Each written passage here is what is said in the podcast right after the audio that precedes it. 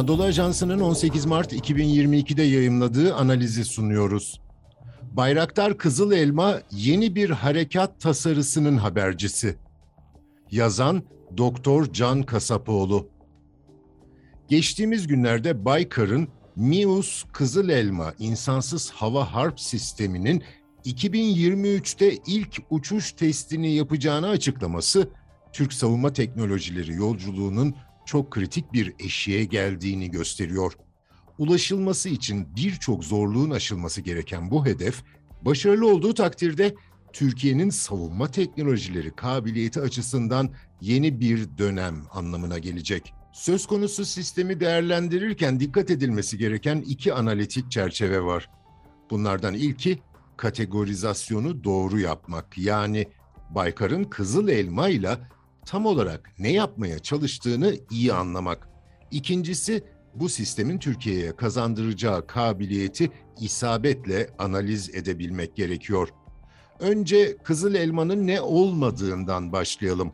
Kızıl elma Bayraktar TB2 ya da Akıncı'nın geliştirilmiş bir versiyonu değil.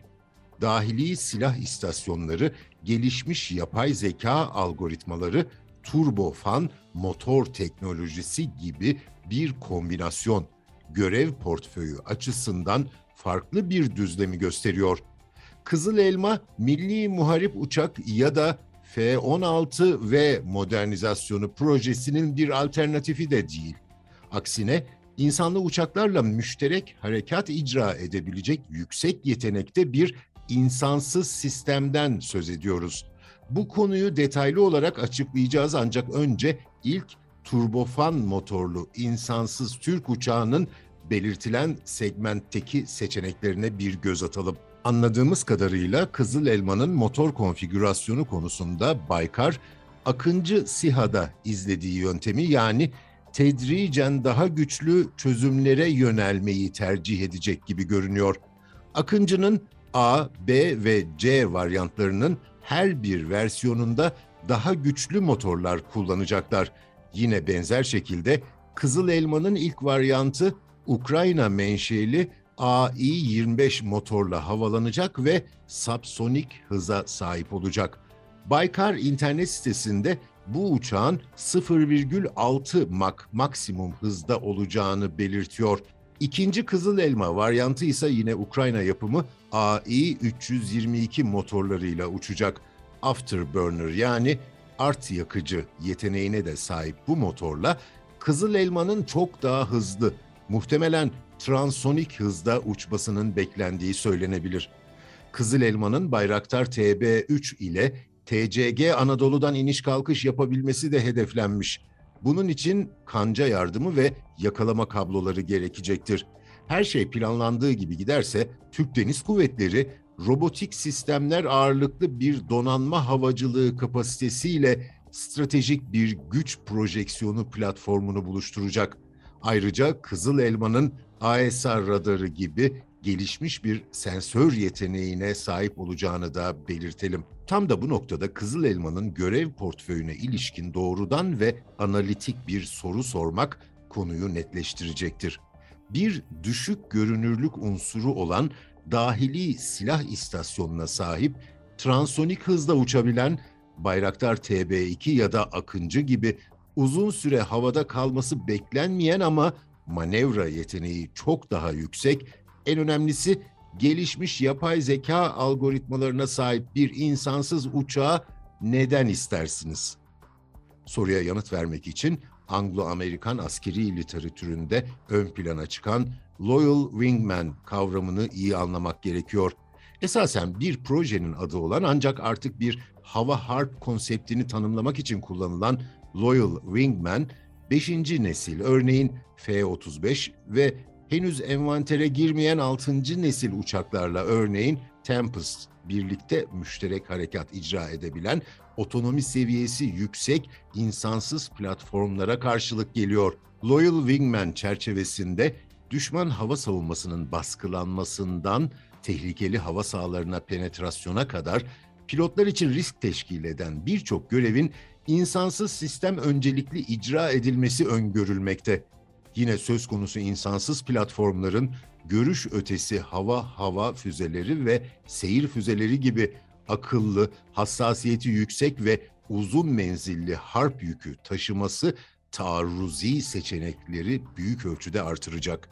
Loyal Wingman konseptinde insanlı uçağın ve pilotunun örneğin 2030'lu yıllarda kızıl elmalarla uçan bir milli muharip uçağın klasik bir savaş uçağından çok uçan komuta kontrol ve harekat idare merkezi gibi görev yapacağını bilmemiz gerekiyor.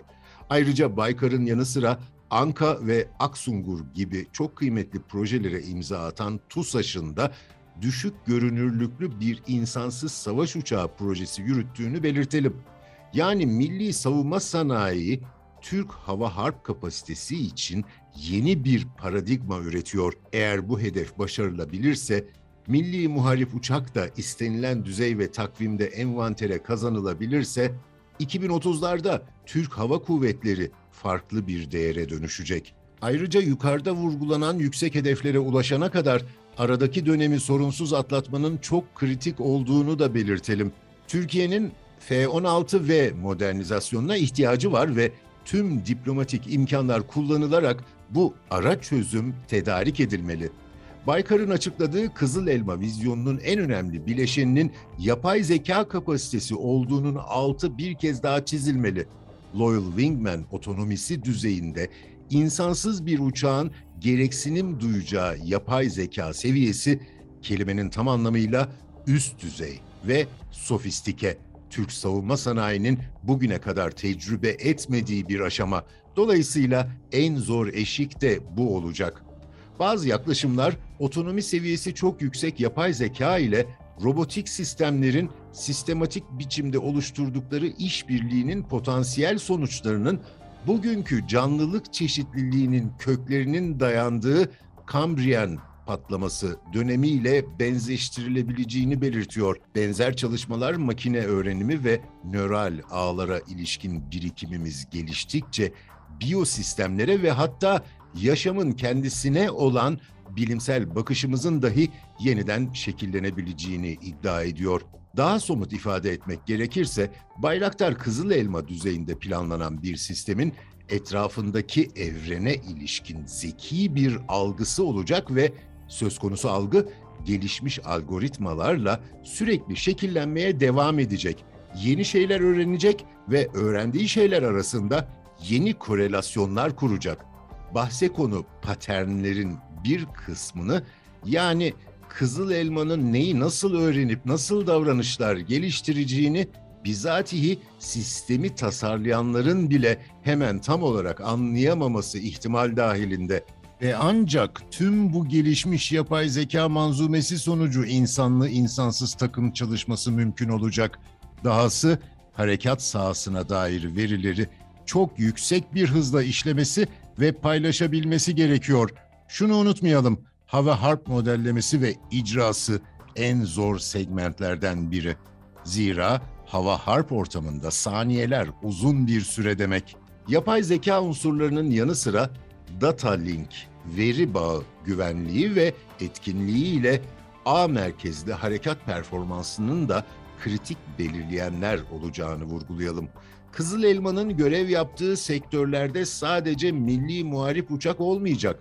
Türk erken uyarı ve elektronik istihbarat uçakları, hava savunma sistemlerinin sorumluluk sahaları, ileride envantere girecek olan hava savunma firkateynleri, denizaltı savunma harbi görevi icra eden Aksungur SİHA ya da keşif gözetleme görevindeki Bayraktar TB2, TCG Anadolu'dan kalkış yapan bir TB3 gibi karmaşık bir ortamdan söz ediyoruz.